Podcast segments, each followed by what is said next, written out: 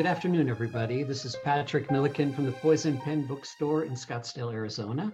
And thanks for joining us for another of our virtual events.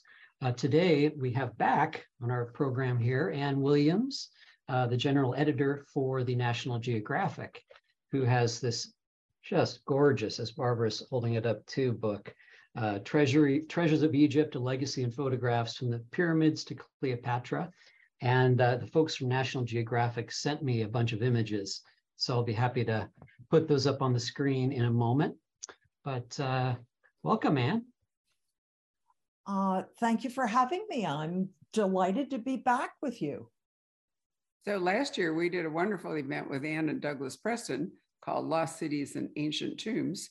And hilariously, Doug, who thought maybe 25 people would want his signature, had agreed to sign the introduction. It was like 500 books later that we finally had to say, you know, because books like this are extremely difficult to ship around. Um, and, you know, um, he, he had no idea what he was letting himself in for. Neither did we. Um, but anyway, it was a real pleasure. So this time around, we don't have autographed copies. We have this fabulous book, which is one of my great recommendations for Christmas because this is November was still is November today, the uh, 100th anniversary of the discovery and opening of King Tutankhamun's tomb by Howard Carter and Lord Carnarvon. And it's back in the news, not only because of the discovery, but there are now some interesting theories that uh, who the tomb was meant for, and maybe there's more beyond it. There's an Oxford archaeologist, you probably know who he is, and I can't think of his name, who's got a theory that um, there's that this is the anteroom for a bigger tomb.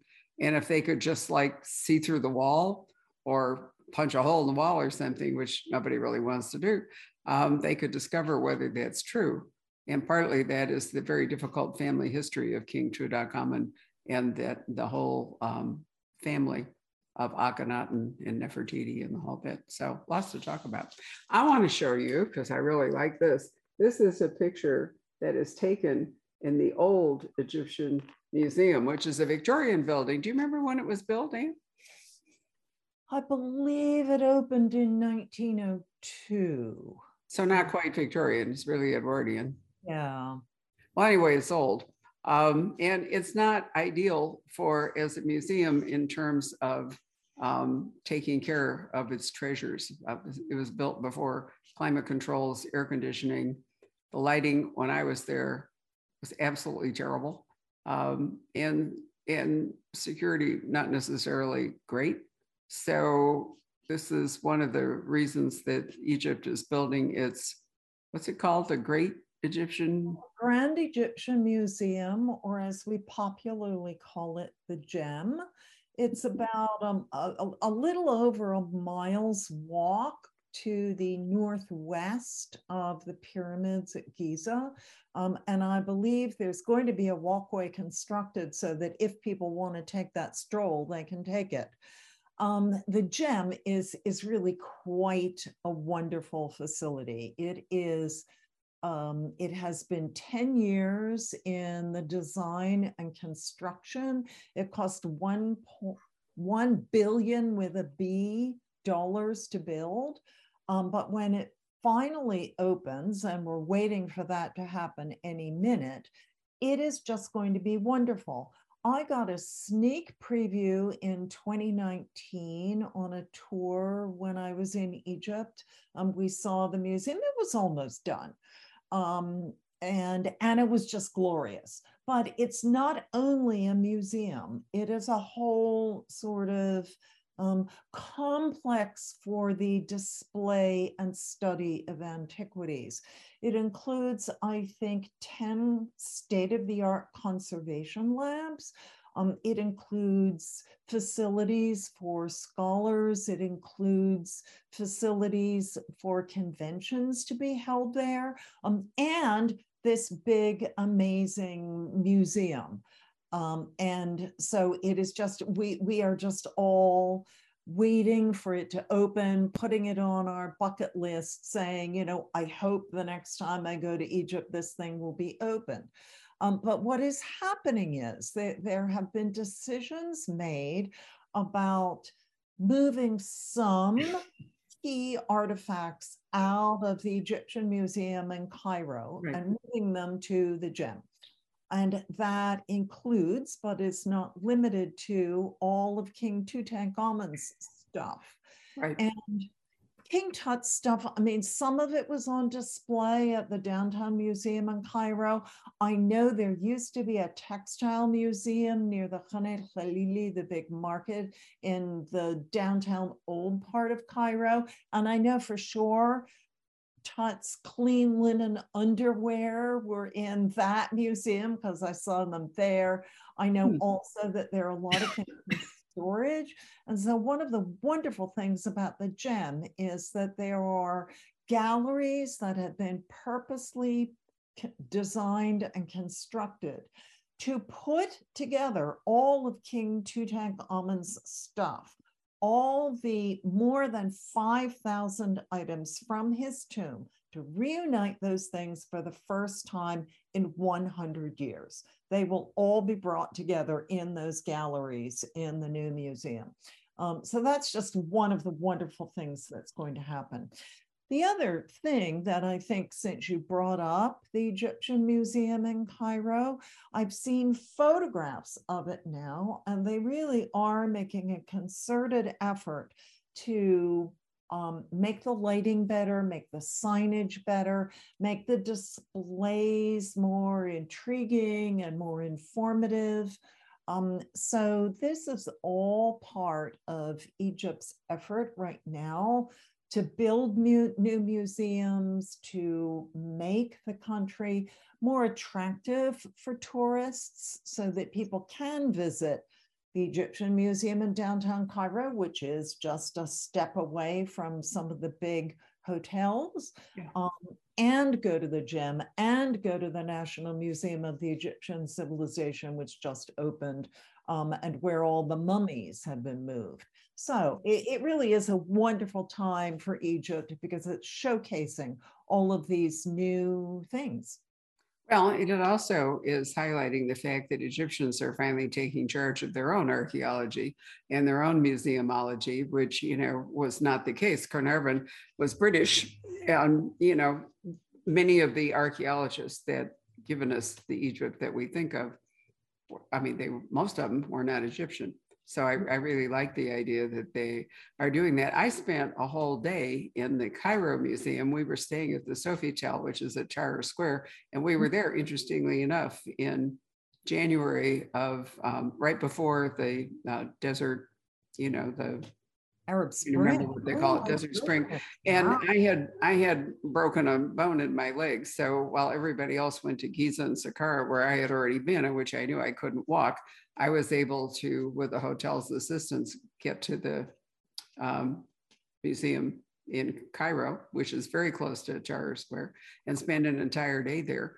And I was absolutely fascinated. But then I have to tell you, Anne, that as a person who was addicted to Elizabeth Peters' amazing Amelia Peabody series, I think any, you know, any fan of historical mystery probably has read the Amelia Peabodys, which are based upon um, some an actual, I can't think of her name at the moment, but an actual British um, archaeologist in or woman anyway who traveled in Egypt. And so seeing it all was amazing. And Akhenaten, the statues of him are not, were not with the King Tut, which was up on the second floor in the front and had, I have to tell you, really terrible lighting and it was all dusty. But Mm. um, it would be nice if, if that, that whole sort of family could be grouped together in the new museum so that there was some continuity, Mm. you know, um, in it. But we're here to talk about the whole thing. So um, Patrick, what images have you got that you would like to display that Anne could discuss? Because we're talking about generations, uh, millennia actually. And um, this wonderful book does not stint on taking you from 3000 or earlier BC down to the reign of, it ends with Cleopatra, which of course is when Ptolemaic Egypt came to an end and Rome took over. I'm a very linear thinker, so I have begun that book at the beginning. I began it with um, some of the early um, settlements where kings came from, Abydos and Nekhen, which later became called Hierakonpolis down in the south, and then I go right through to Cleopatra. I'm just uh, you know, chronologically. Um, I've also structured it sort of like an atlas. My idea was that a lot of people don't go to Egypt or think about Egypt, um, saying, I want to know everything there is to know about the Old Kingdom. They say, on Tuesday, we're going to Giza. What's that all about? And right. so, you know, that, that is what, how I structured the book so that people can open it up and find out about this. Now, this photograph, I believe, is Abu Simbel. It is. As you see, um, it is before the archaeologists got there. So you can really see how the sand has shifted in. And I don't know whether people can see the full frame, but at the bottom of the photograph, there's a tiny human. I'm not seeing him, but but there is a, a, a very tiny human. Um, so that yes, there he is. There so he is. see the scale of those just enormous um, seated statues of Ramses II. Um, Ramses II was one of the great pharaohs of Egypt, and, and he was exceptional in so many ways. Mm-hmm. He, he was young when he took over the throne and he lived into his 90s. So he, he really sat on the throne for 60 years or so, which meant, and he had more wives than we can count. And we think he had more than 100 children. So you can just imagine what a household that was. Um, and the and the problem with that was that, you know, because he sat on the throne so long, some of his sons had begun to die by the time you know he yeah. left this earth. So that created, you know, lots of problems after he reigned. Um, but anyway, this this temple at Abu Simbel is one of the great, um, one of his great statements about who he was and how um, how vast his territories were, because Abu Simbel was down into what we now call Nubia. Right. Um, now, this is a wonderful photograph. This is from Tutankhamun's tomb, and we are looking from what, what we now call the antechamber into the burial chamber. So you see there is still some of that mud sealing the entrance to the burial chamber. Um, and you can see some of the stamps that were put on that mud sealing to um, to let everybody know that that officials had sealed that um, that opening, and in the inside the burial chamber, what you see here is one of the walls of the outermost funerary shrine. So these funerary shrines were nested. I believe there were four of them.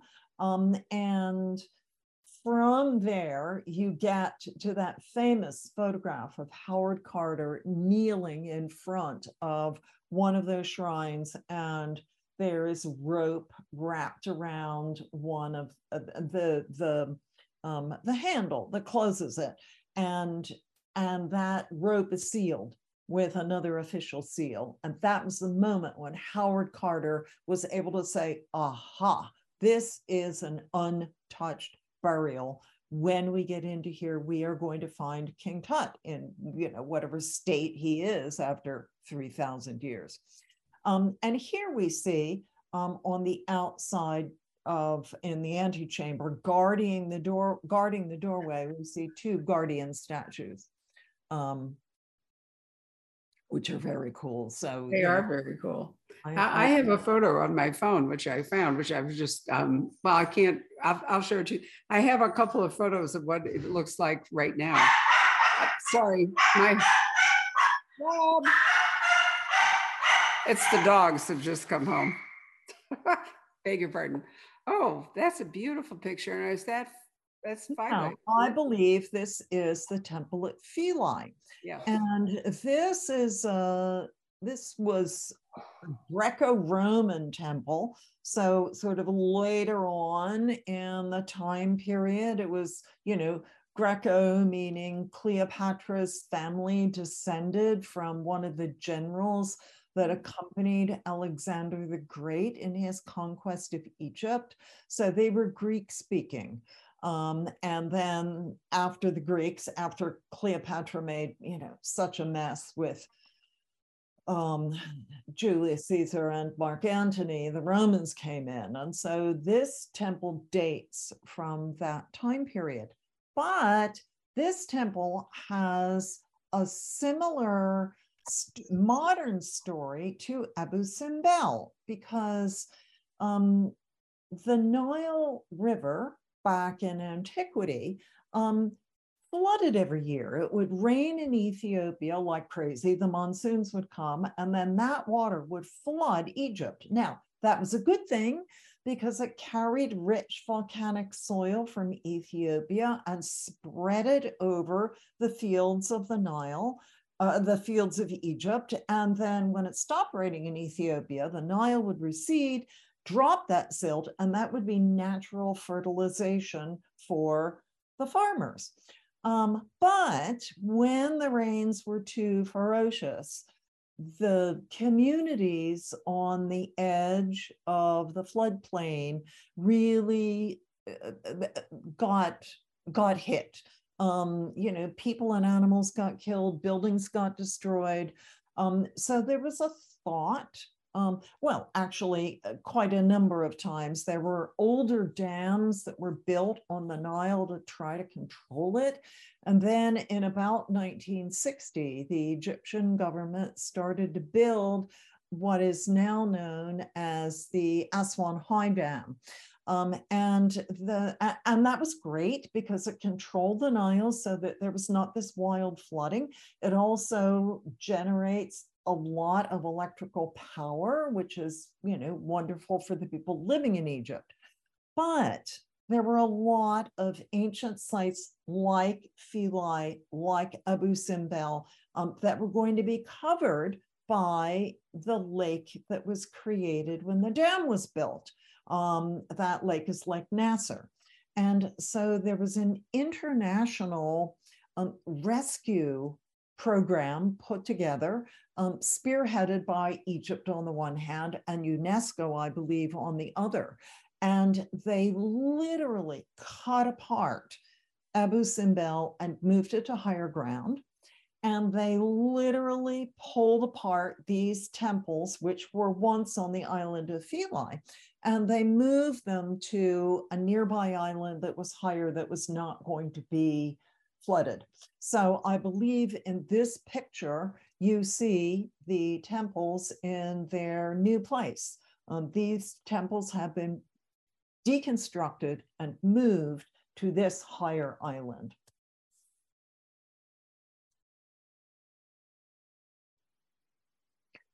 Oh, this. wait, could you go back, Patrick, for a minute? I'm sorry, I didn't realize I had muted myself because the dogs were shrieking. Um, if you go back to the top of that photograph, that is the Aswan High Dam, that kind of brown line that goes across there. And to visit this island, you sail from over there on the, you can see their boats, and you sail around the island. I mean, you land, you can see the landing place, but it's really interesting to circumnavigate this island and see these tombs or temples from, you know, from different aspects. And there's a small one, uh, different from the big one, that really is interesting with stuff inside it. But we also have the Temple of Dendur in the Metropolitan Museum of Art, which, you know, was um, raised by by all this.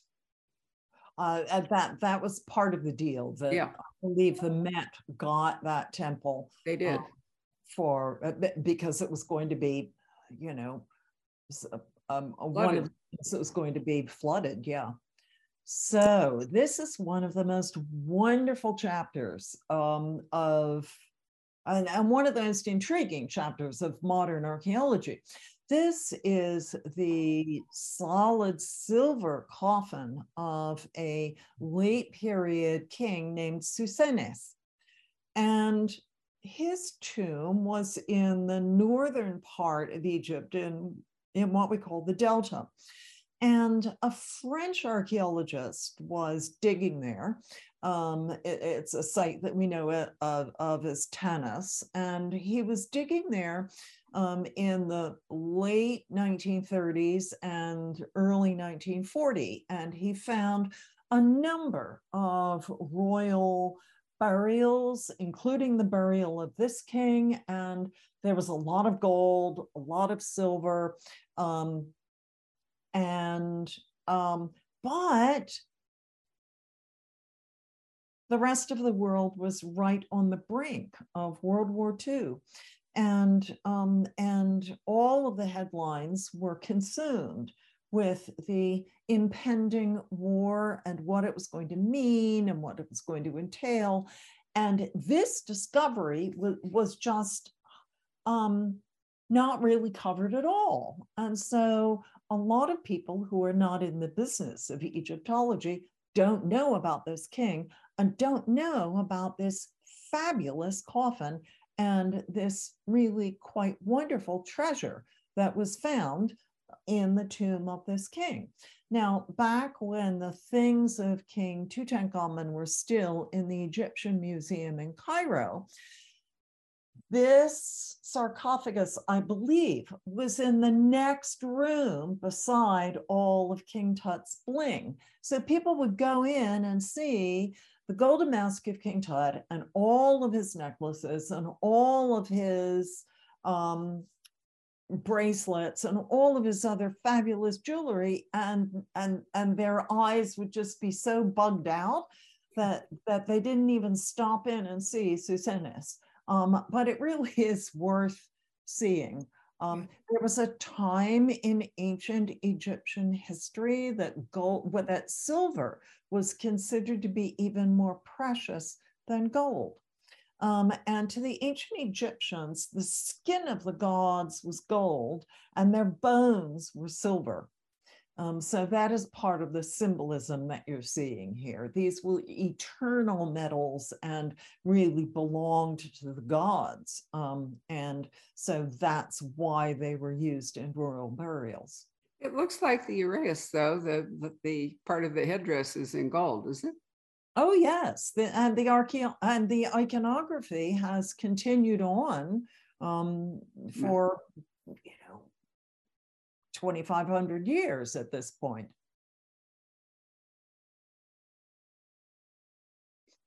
Oh, this is uh, so wonderful too.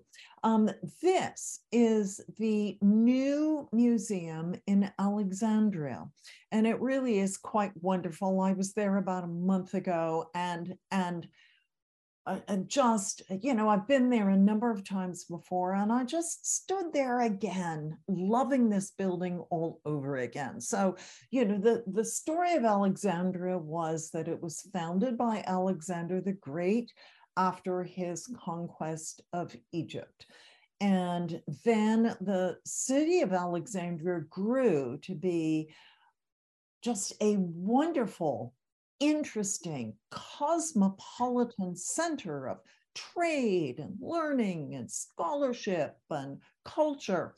And there was a very famous library there that was filled with, it was a repository of all, all of the learning that could be gathered at that time period.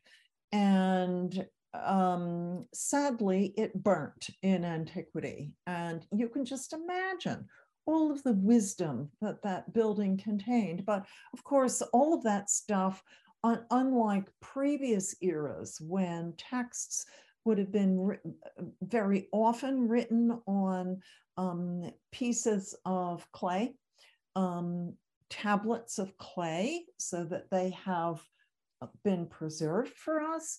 Um, books that books and scrolls and texts that are written on papyrus um, you know uh, one goes up in flames and everything goes up in flames and that's what happened to that building so there was a decision made um, some years ago now because i remember seeing this museum ooh, maybe 20 years ago um, uh, this um, this library about 20 years ago. So there was a decision made, you know, maybe 30 years ago that they really needed to resurrect a library, a state of the art library where scholars could come from around the world um, and build it right here in Alexandria uh, in memory of that ancient library that burnt. And so th- this facility is just so gorgeous. And if I were a scholar, I would be very happy indeed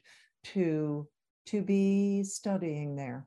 Um, it is. The location is fabulous. It's on the it's on the Mediterranean and it's really beautiful. the other cool thing is that any person can actually sign into their website and create their own bookshelf at the mm-hmm. Library of Alexandria. So if you they have remarkable treasures. And so um, I've done that, and my friend Dana Stabenow, the author that I traveled to Egypt with the last time, we each have our own bookshelf at the Library of Alexandria. The other thing that this library has done, oh, well, we're moving on to something else. Never mind. Well, go ahead, finish. It's all right. Yeah, the, the other thing that this library has done is um, when Napoleon Bonaparte invaded Egypt in the late 1700s. Um, he brought a lot of scientists along with mm-hmm. him. So, along with the soldiers came um, people who knew about the natural world, people who knew about architecture, people who knew about antiquities. And Napoleon said to them, uh, Go out and find stuff. Um, and, and so they did. And, you know, back in the olden days, they didn't have photographs. And so they drew everything. And these drawings and descriptions of everything that they saw, um, everything from birds to temples and tombs, um, all of these things were put in about two dozen oversized leather bound volumes that wealthy scholars subscribed to because they didn't publish all of these volumes all at once. You know they would do one one year and then the next year they do another. And so it was stretched out over you know maybe um, some years and um, but to have that collection oh my goodness if i were a wealthy woman that is one of the things that i would buy. I would love to have one of the old um, complete sets. Uh, it's called the description d'egypte. Mm-hmm. and um, but this library the alexandria library has digitized all of all of those volumes. And so you can go in and you can pull up those pages and th- they are just glorious. Um, if, if you're interested in that sort of thing, um, yeah. that is one of the wonderful things that you can do. It is wonderful. And I should have mentioned that when I say you can have your own bookshelf, it's all digital. It isn't like they put actual books in the library on your shelf. It means that you can you you can put digital images and so forth. It's also Napoleon's campaign that was responsible for finding the Rosetta Stone, which was the key to understanding the hieroglyphs. It was translated eventually or figured out by Jean, uh, what is his name, Champollion. Um, Jean Francois. a little bit later, but it, you know, Napoleon did do a lot to um, bring some of historic Egypt's treasures forward. Well, that we are actually, eh, this is a double celebration year because it is not only the 100th anniversary of the discovery of King Tut's tomb, it is the 200th anniversary of the announcement in September 1822 made by Jean Francois Champollion that he had cracked the hieroglyphic code. Right. Um, ever since explorers and archaeologists had been going to Egypt. They had been seeing hieroglyphs on the walls of tombs and temples and monuments, and but they couldn't read it. You know, the ability to read had been lost.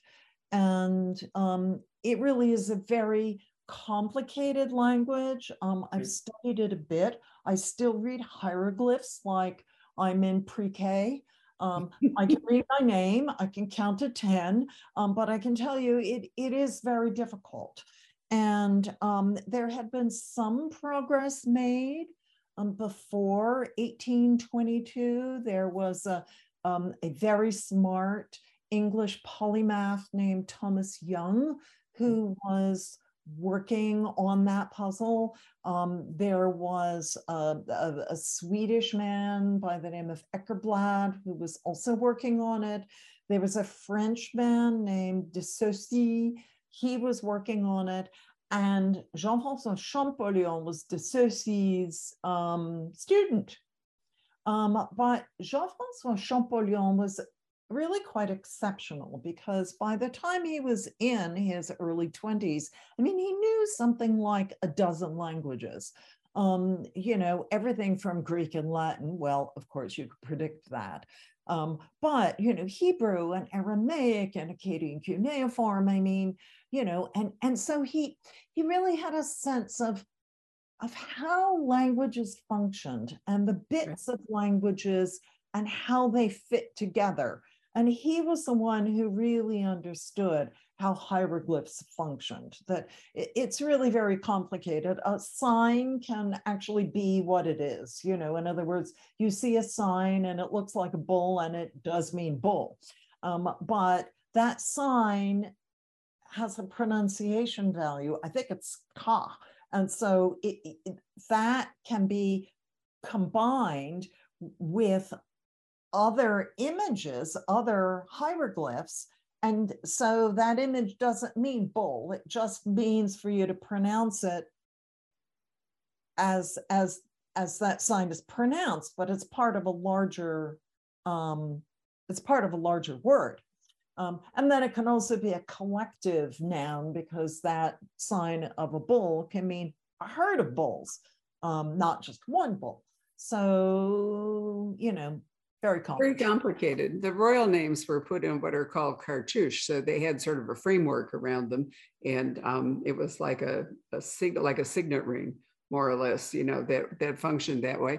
And the, uh, Champollion was able to do this translation because part of the Rosetta Stone, there are three different languages. The hieroglyphs um, yeah, was in Greek and Old Greek, and I think the middle was Demotic, and so he could take the Greek and then go to the Egyptian Demotic, and then he could go to the hieroglyphs. I think if he if it had just been hieroglyphs, it's not clear to me that he could have really worked it all out. Oh no, that was the key. So yeah. what you have with the Rosetta Stone is part of a of a of a decree. Yeah. And it was it was put in these three kinds of scripts to make sure that everybody could read it. Um, so at the bottom, and it's triangular shape. So at the bottom, you have the biggest bit, um, which is classical Greek. And then the middle is Demotic. Um, friends of mine who have studied it call it demonic because it really is very difficult.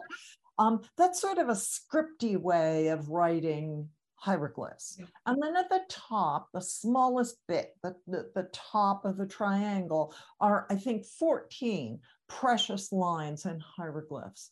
Um, but because scholars at the time that the Rosetta Stone was discovered, um, scholars normally would, would learn Latin and ancient Greek, they could translate that ancient Greek pretty quickly.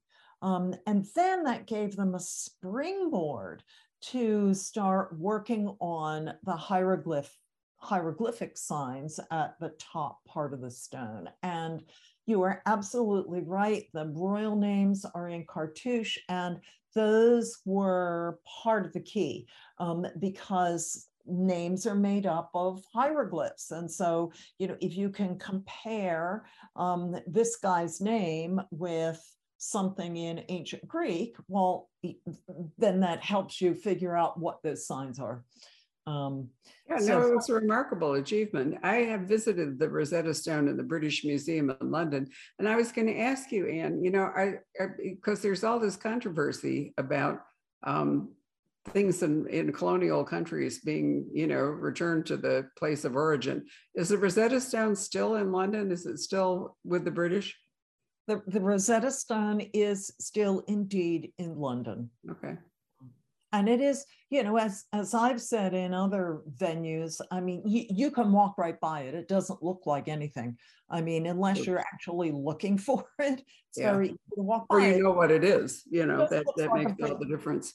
All right, so now here we are and they're wonderful statues, but they're missing things. Which temple is this? Now, I can't quite remember what this was. I think we are also, again, looking at statues of um, Ramses? of Ramses. Yeah. Um, and and this is just again, he, Hmm. he was one of the he was such an egotist.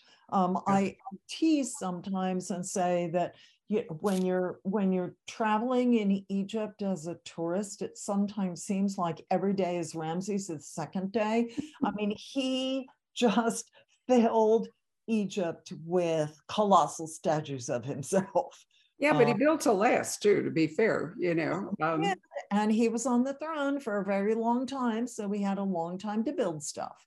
Um, I would, I, just very typical of what he would do. He would just, you know, have endless statues, endless, extremely large statues of himself. okay, this is actually Ramses mortuary temple, known as the Ramesseum. I Mhm, found it in the book. And the king is depicted in the form of a god, in the form of the god Osiris. And he's Mhm. standing at each pillar of the portico. And Osiris is, is a central character in the Egyptian pantheon of gods. And so the pharaohs would try to, um, you know, resemble him or look after him and so forth. Um, and I'm trying to remember, is the Ramesseum, is it near Karnak? Where in the world is it? Well, so the Ramesseum is on the west bank of the Nile. Right. Um, so in ancient Egypt, it, it- it's not all the time, but usually you will have living people on the east bank and dead people on the west bank. Right. Because, of course, the sun dies in the west every day, right? And so that was part of the symbolism that the ancient Egyptians were thinking about when they put a lot of their cemeteries in the west. And in fact, sometimes when Egyptologists these days die and we get an alert through email about this person's passing, the email will say Dr. X has gone west. hmm Um, Okay. so anyway, this is on the West Bank and it's on the way when you're going to the Valley of the Kings. You will probably pass this on your tour bus. Um, and your tour bus may even stop here. It, it's one of the it's one of the places where tourists get off and walk around and have a look. Yep.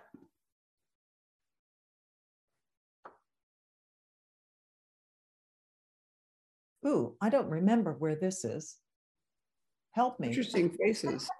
It might, it might be Karnak. It might be the, um, the big temple in the actual city, because, but I can't remember for sure. But you can see the lotus, um, represented on top of the, of the pyramid, the, you know, the capital of the pyramid before you get to the image is the lotus, I believe.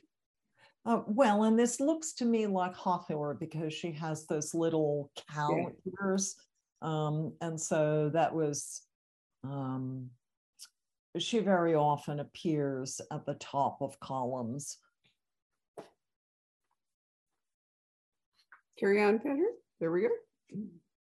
Ah, we're inside a tomb now. Well, Oh, I love this one. This is one of my favorites. this is one of the very typical images of what is called the heretic rule of Akhenaten. Right. So we are in the what is called the New Kingdom.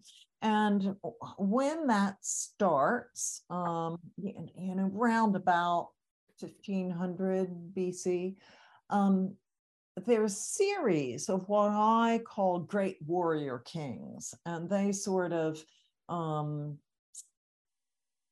they not only sort of restore Egypt um, internally because Egypt had sort of fallen apart for a period, um, but they start conquering territory to the north and south of Egypt.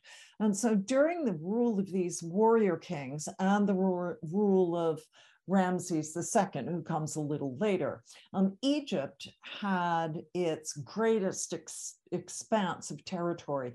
Egyptian territory went right up along the eastern coast of the Mediterranean, almost, uh, actually over the border of what is now Turkey. And then it went down south into what is now Sudan. But um, Amenhotep III um, was one of the great warrior kings and one really one of the great pharaohs in the entire 3,000 year sweep of pharaonic history. Um, but unfortunately, his firstborn son died. Um, and so the second born son, whose name was also Amenhotep, was the son who was the heir apparent. Now, during the time of Amenhotep III, um, Amenhotep III got to be very interested in a god um, that was represented, as you see here, as the disk of the sun, um, reaching down with its rays to dispense blessings upon the people beneath it. Um, so already under Amenhotep III, um, you know, there was an interest in this god. Well, so Amenhotep III dies, and his son Amenhotep um, became Amenhotep IV, and he takes the throne, and he does, you know, some things that are kind of normal he, he gets married, which a pharaoh has to do. Pharaoh has to get married, have children. So he marries a woman who is now very famous, a woman named Nefertiti. Um, he also builds, um, does some building in the temple complex at Karnak. Um, and you know the the statues you know they st- they look a little weird but you know they're not out of line all of a sudden, for some reason, around year five of Amenhotep IV's reign, he goes a little bonkers. He decides that he is going to leave what we now know as Luxor. Back in those days, it was a city named Waset, and it had been his family's capital for you know decades and generations. He decides he's going to leave that and he's going to go out into the desert and he is going to build a capital from scratch. Um, and he changes his name to Akhenaten. So he who is effective for the god Aten. And he names his new capital Akhetaten or horizon of the Aten. And he decides that the official god of ancient Egypt is going to be, you know, this crazy sun god. Um, now, and you know, he he officially suppresses um, some gods, most especially Amun, who was one of the main gods back in Karnak. Um, uh, most especially people think because the priests of Amun were very wealthy and very powerful, and the king, you know, did not want competition for what he was doing.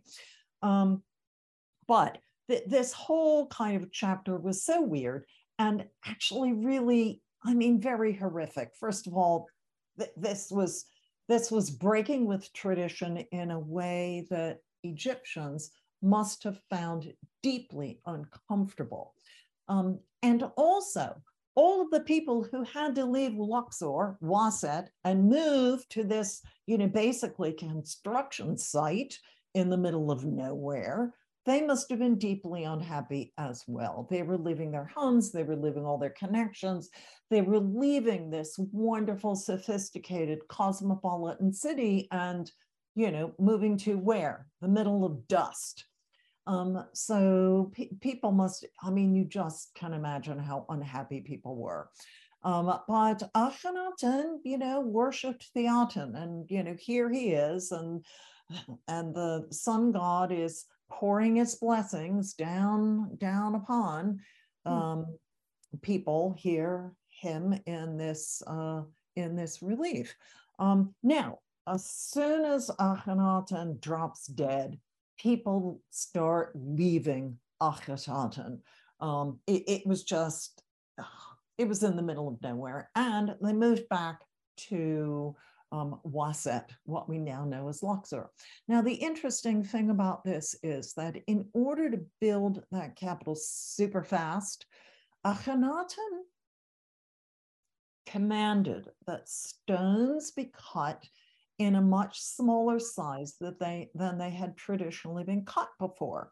Um, so his stones weigh about 120 pounds, and we call them talatat, and they only come from his reign. If you find a stone that is, you know, in that in that size, you know, 120 pounds, that's a talatat. And what went up so quickly also came down very quickly. So stone being very useful and very expensive and very valuable. As soon as that city was abandoned, people started to come in and take that stone away and use it for other stuff.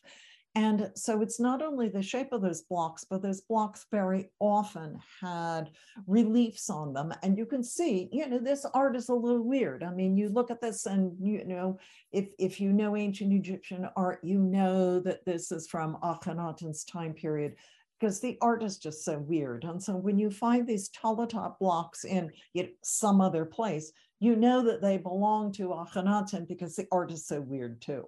Um, and so one of the things that ancient, that, that modern Egyptologists do is that they gather all of these talatat now from all of these uh, many places where they've ended up, and they try to put together, it's like um, putting together pieces of broken pottery.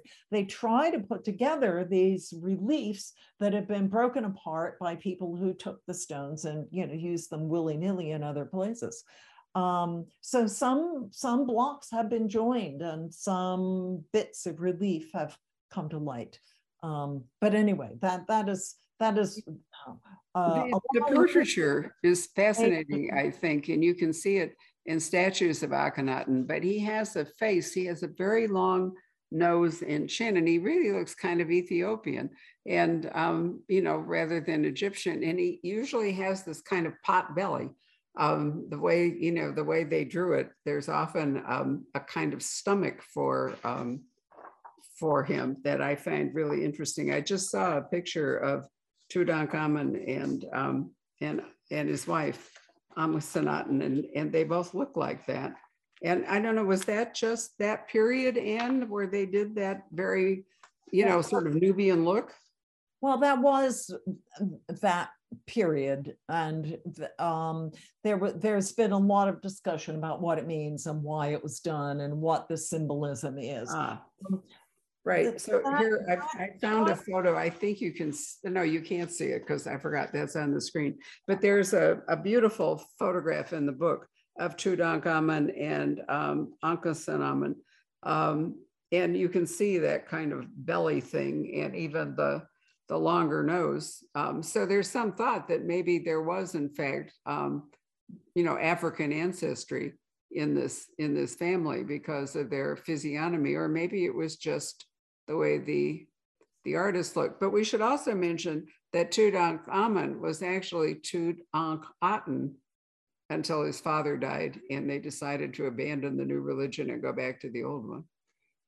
Well, there, there is that too. I, I was also going to mention that when Egyptologists, when the early Egyptologists started to see um, images like we see on the screen here, they thought that Akhenaten was actually female. Ah. Because, because he was very fleshy like a woman, right? Yeah. Um, and it was a German archaeologist who figured out, I think it was Lepsius who figured out that, hmm, no, this is a guy. Um, but yes, Tutankhamun was, um, was born probably in Akhetaten, and his name was Tutankhaten, so living image of the Aten.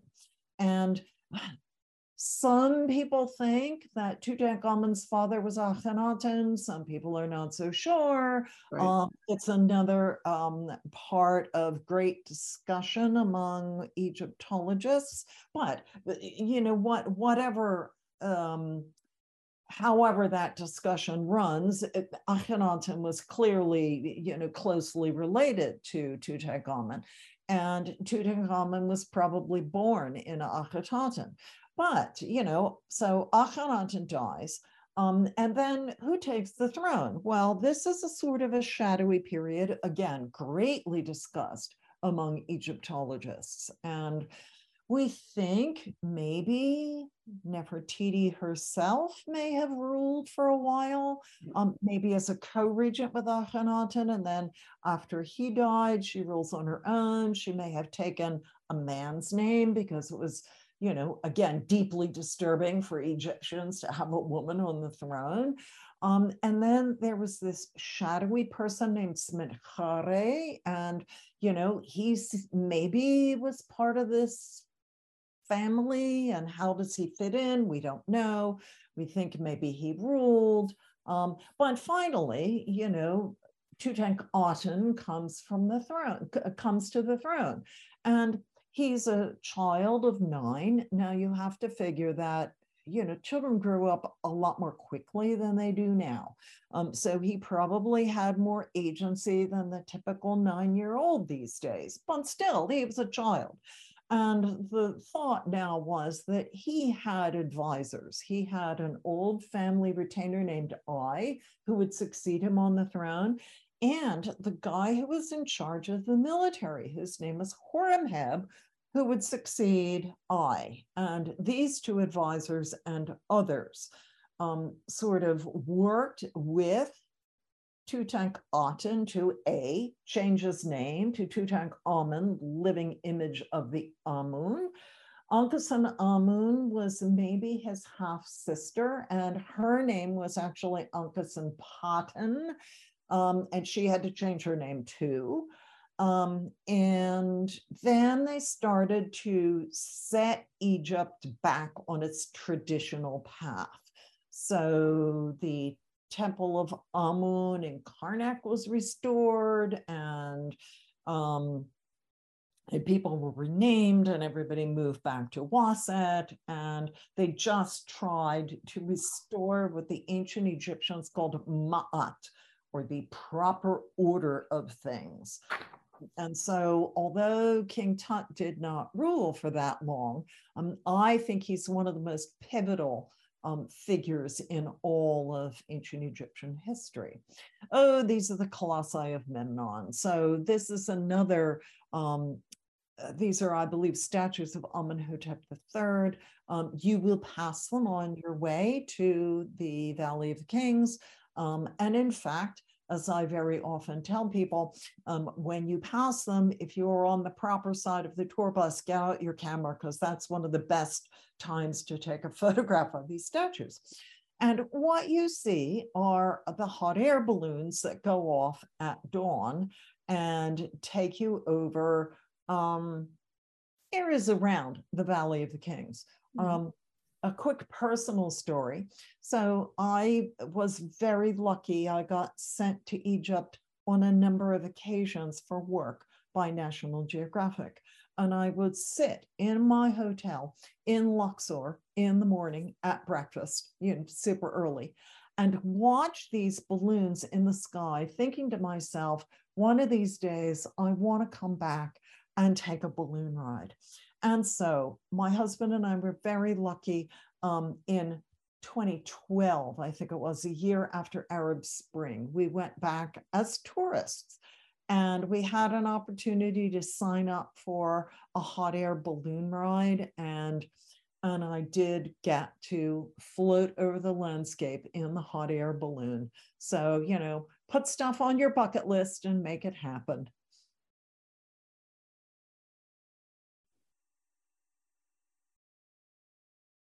Hmm. I think this may be one of the temples at Philae. Um, that's what it looks like to me. And again, you know, you can see how how these temple how how how these temples just got filled in with rocks and sand and broken pottery. And um, this is when the early explorers and the early Egyptologists came along. I mean, this is what they found. Um, so think about the difference between this and um, and what you see today with all of the sand sort of cleared away. Um, but but you know these old photographs are really wonderful, and the um, the designer for this book, um, Treasures of Egypt, is a man named David Griffin, and he is one of the best designers working today in the book and magazine business. And if this book looks like anything, it is thanks to David because he just makes things look magical on the page. But it was his idea to pair old photographs like this with photographs that show these monuments and temples and tombs as they appear today, which I think is one of the really fascinating parts of the book. Um, we tried to do that in every chapter to give you at least one spread where you see an old photograph like this and and what it looks like today. And we are very grateful for your record because I have read that because of climate change and increasing humidity in Egypt, the, the climate that preserves so much of this is changing. And therefore, you know, they're making a replica of the tomb of, of, of Hatshepsut's temple, for example, because between the tourists and the climate change, the temple is beginning to really suffer. And just like the caves at Lascaux, they're going to make a facsimile, and that will be what tourists get to go to. Um, and so I'm grateful for all these photographs because some of this may not survive. Yeah, yeah.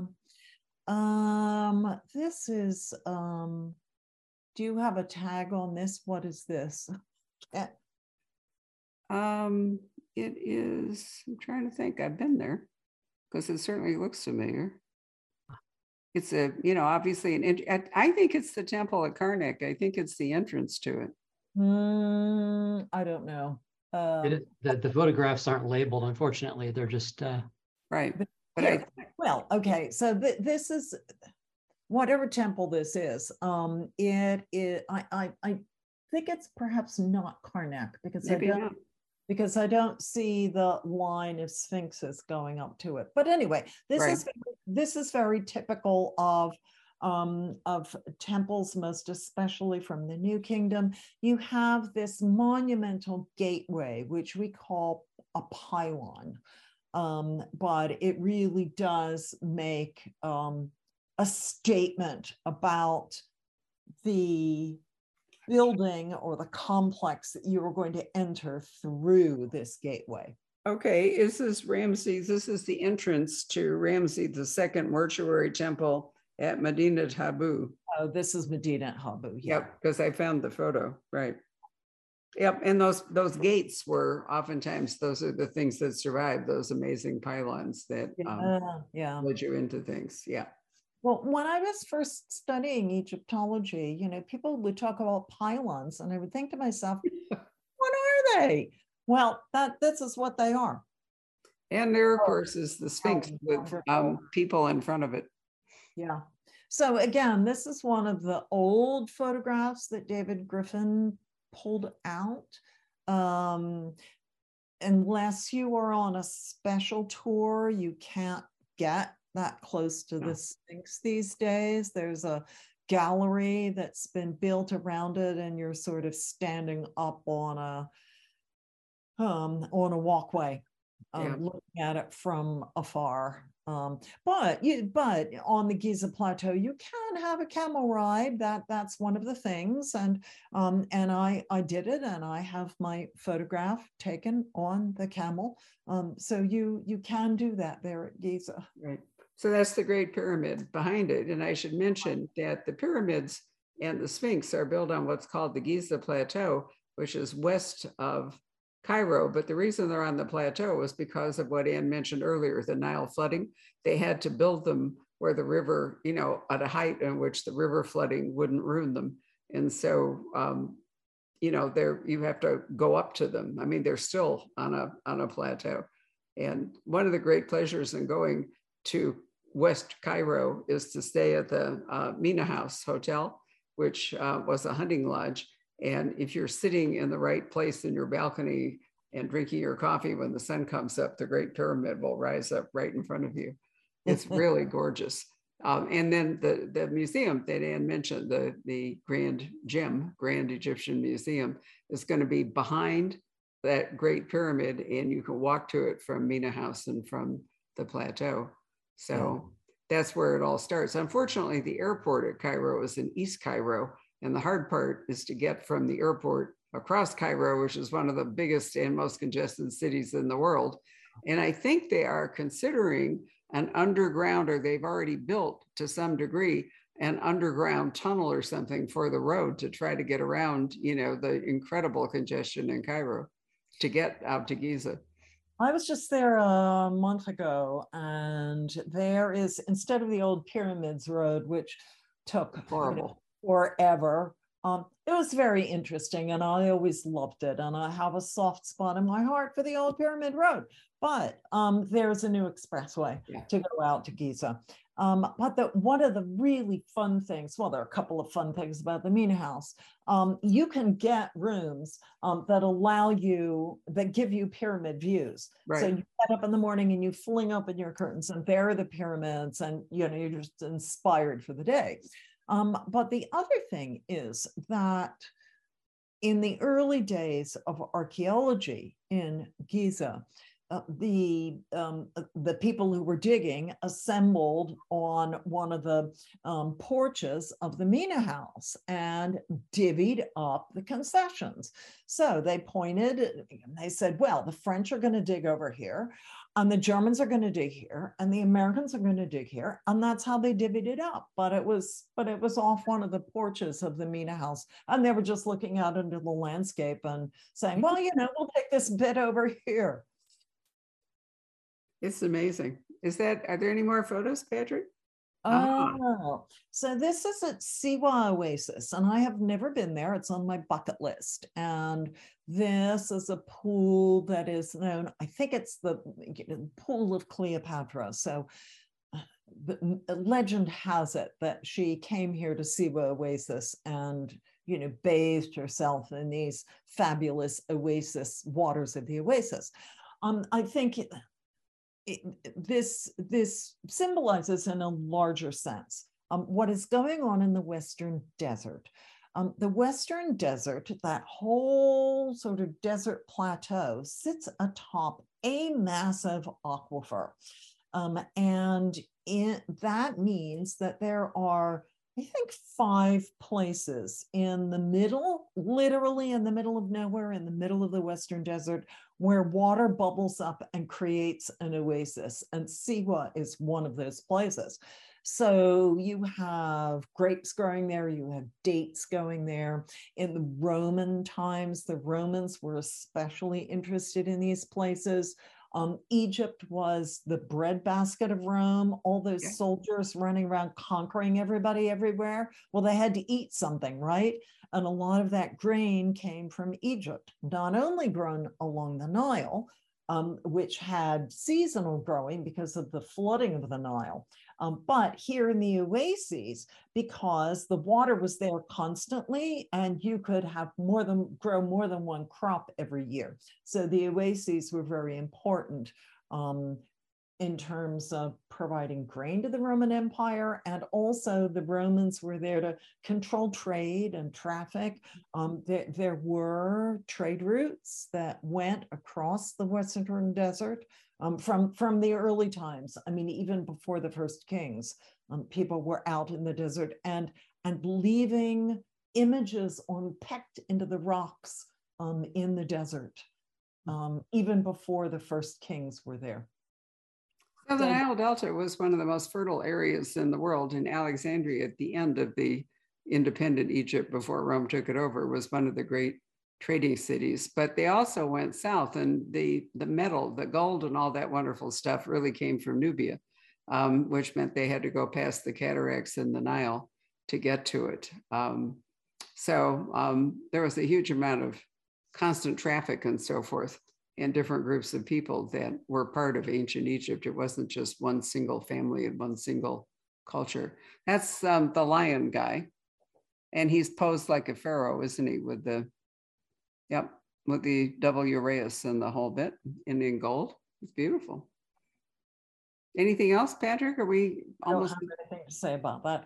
Um, this looks to me like Karnak, those very fat columns yeah. with um, the capitals are, uh, you know, they're iconic, and you you really do feel dwarfed when mm. you stand by those colon colonnades. Um, but this was a huge complex. Um, there was, um, well, so there was the temple to Amun. There was the temple to Mut, where Betsy Bryan at the um, Johns Hopkins University has been working for many years.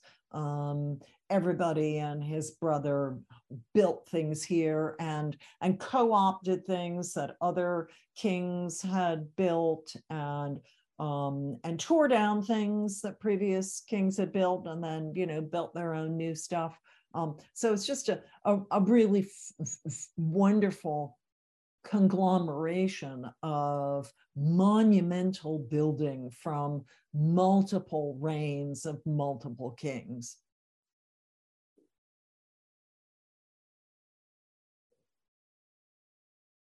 this is oh gosh i can't remember what this is either. Nor do I. Okay, well, you see the guy riding towards it, whatever it was. It was some kind of um, temple construction, I think. You want me to keep going? I'm not exactly sure how many photos. We can move on. we can move on. I have nothing to say about this. All right. Ah, musical instrument. So beautiful. This is a harp. And I believe this is from the New Kingdom. But um, the really interesting part is if you look at the very top of that harp, the head there is the head of a Nubian, if I remember mm-hmm. correctly.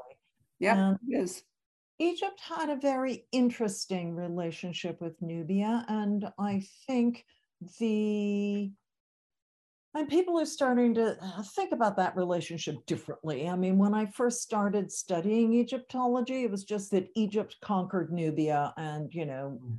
Nubia was a conquered territory. Now I think the thought is, you know, there was an ebb and flow. There was a there were times, certainly, when Egypt, Egyptian presence was very um, very much down in Nubia and the Egyptians, certainly in the Middle Kingdom, built a lot of forts down there. Nubia was the source of gold. It was also the gateway to um, parts um, of Africa to the south that provided things like leopard skins and baboons and ostrich eggs and elephant tusks and you know stuff like that. Um, but, you know, there were also times when Nubia had the upper hand, you know, most especially um, one of the later dynasties, um, the 25th dynasty, the um, Egypt was sort of having a, a, a, low moment, and the Nubians decided that they were going to come in and take over Egypt and restore Ma'at. They were very traditional, restore things as they should be. Um, and so the so called Black Pharaohs ruled Egypt for a dynasty. Um, so I guess this harp just sort of symbolizes um, that ebbing and flowing of the relationship between Nubia and Egypt and the, the fact that Egyptologists are starting to look at it in a very different light. You bet. And if you go to Aswan, one of the principal things to see in Aswan is there's an extraordinary Nubian museum, and it's all filled with things from Nubia. It's right around the corner from the Cataract Hotel. And yeah. it's amazing. You can spend a whole day there and see how they are, um, you know, re examining all that. There's even a Nubian village near Aswan, which were basically a kind of underclass that provided servants and so forth. Um, and if you can ever find it, a woman named Lauren Haney, H A N E Y, who wrote a series of mysteries. Uh, unfortunately, I think they were just in paperback and probably don't exist anymore. And they were set at the first cataract and had a lot to do with explaining how Egypt and Nubia, you know, they traded and how they got together and um, how you even cross the river because it was incredibly dangerous at the cataracts. People drowned all the time trying to go across it. So this is what is this a canal on the way to Saqqara? That's what it looks like. I think that's what it is. Yeah. Uh, you know, the point to this photograph is that in antiquity, Egypt was an agricultural country Yeah. and in many ways still is. And this scene is just timeless. Um, Yeah. If you are out in the countryside um, and you are there, I think this is at dawn and the mist is just sort of lifting off. This is not the Nile. I think this is one of the canals that are used for irrigation. And but this is just very typical. People go to their fields um, on their donkeys and take their cattle to graze. Um, they're they're very often growing alfalfa to feed their cattle and their donkeys. And so the fields are, you know, just a beautiful emerald green. Um, and, and they grow other things as well. I rem- remember on one of my first trips, one of my first work trips to Egypt, I got very taken with um, carrots that were piled up in pyramid shaped um, piles by the side of the road for sale um, because the carrots were purple carrots. So, you know, our driver was was so taken with me being taken with these carrots that he pulled over, got out of the car, bought some carrots and brought them back so that I could taste them. Um, and they tasted like normal carrots, you know, they were just purple. Um, but anyway, that that's just one of the things that that people are are growing here. Um, I have read that Lake Marietta, which is um, up at the Nile Delta near Alexandria, at this point in time is only 17% of the area that it occupied in ancient Egypt when it was really huge. And when Alexander expanded Alexandria, which was just a little fishing village, um, that there was this huge lake of fresh water not very far from the ocean. And they built a canal between Lake Marietta and the Mediterranean to help shipping, but it's now shrunk um, a Mm. drastic degree. And of course, the Aswan Dam has actually interrupted the natural flow of, of how the Nile worked. It's also kept the animals from moving back and forth. They can't go through the dam. So the hippopotami and other things are stuck on one side of the dam or the other. So there's some downsides to the Aswan Dam as well as some pluses. This Yeah. is um, a boat building um, deal. And there's a terrific boat out by the big pyramid in Giza, but I suspect it's being moved into GEM, isn't it, Anne? It has been moved to the GEM. That was one of Khufu's funerary boats. Yeah. There were two of them that were discovered, and one of them um, was reconstructed um, from more than a. th- They these boats had been well, so these boats were built from cedar planks that had been imported from Lebanon. Mhm. Um, cedar is a really wonderful wood. It resists salt water, it resists insects, it's flexible, and it, you can get really long, straight planks from it. Um, and, and of course, you know, Egypt doesn't have a lot of forests. It has, you know, some scrubby acacia and some and some sycamores, you know, I mean, that's okay for making small things like pegs. But when you want to build a big royal boat, as we see here, I think this is the tomb of Ti, T-I, um, you, you need to import wood from, um, from Lebanon. And so Khufu had two of these massive boats built and then deconstructed and buried in pits that had been cut into the limestone bedrock of the Giza Plateau. So in 1954, one of those boats was found.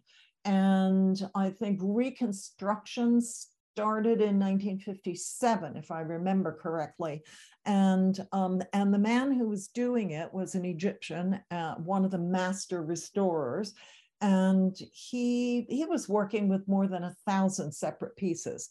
And these planks were very cool because they had holes drilled through them um, because these planks were actually sewn together with rope.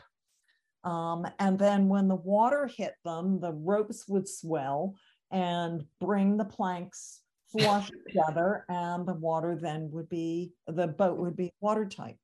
Um, but anyway um, the from from about the 1960s through I think it was August 2021.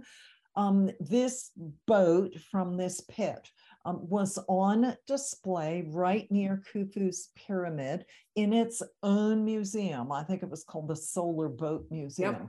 It was and, a wonderful thing to visit. And the it was fabulous. Um, but you know, there there were issues in climate control and uh, and the decision was made to move that boat to the GEM. So it moved to the GEM in August 2021. And I think um, the parts of the boat in the second pit, some of those parts have already been moved to the GEM and the rest of the parts are going to be moved and then the two boats will be reconstructed and and be side by side in the GEM um, i think that is the plan which will be great. Patrick, I realize suddenly it's 4.15. Um, we've gone way over, so maybe we should stop the slideshow. Um, I have a couple of photos I can show you. This is actually how, uh, can I do it without the light shining on it? This is the boat museum. That's how it looked um, by the pyramids. But um, I was going to show you because this is my very favorite photo. This is the view you get from Mena House. Um, you can look right through the gate and see the Great Pyramid behind it. And if you are there in the morning, um, you can see it. Where is it? Where is my photo um, of it rising up? And so this is how it looks with this wonderful view of the pyramid, and you can see it through the the palm trees and so forth. But I was going to find you before we quit. I was going to find you what the entrance to King Tut's because you know for all the excitement and all of the glamour and all the rest of it, that surrounds King Tut's tomb. In point of fact, it's actually sort of pedestrian um, to go visit it today. It has this little, there it is, has a little funny sign outside that says Tomb of Tutankhamun. And then you can see um, there's a, a couple of, this is this is how one of the paintings looks inside around the sarcophagi. But the most famous thing inside it is in, that you can see is this wall of baboons it's kind of hard to see them with my phone, sorry. Um, but, you know, because it's been emptied, um, what they've left there is the mummy, isn't it, Anne? Isn't his actual mummy in the in the tomb? I think it is.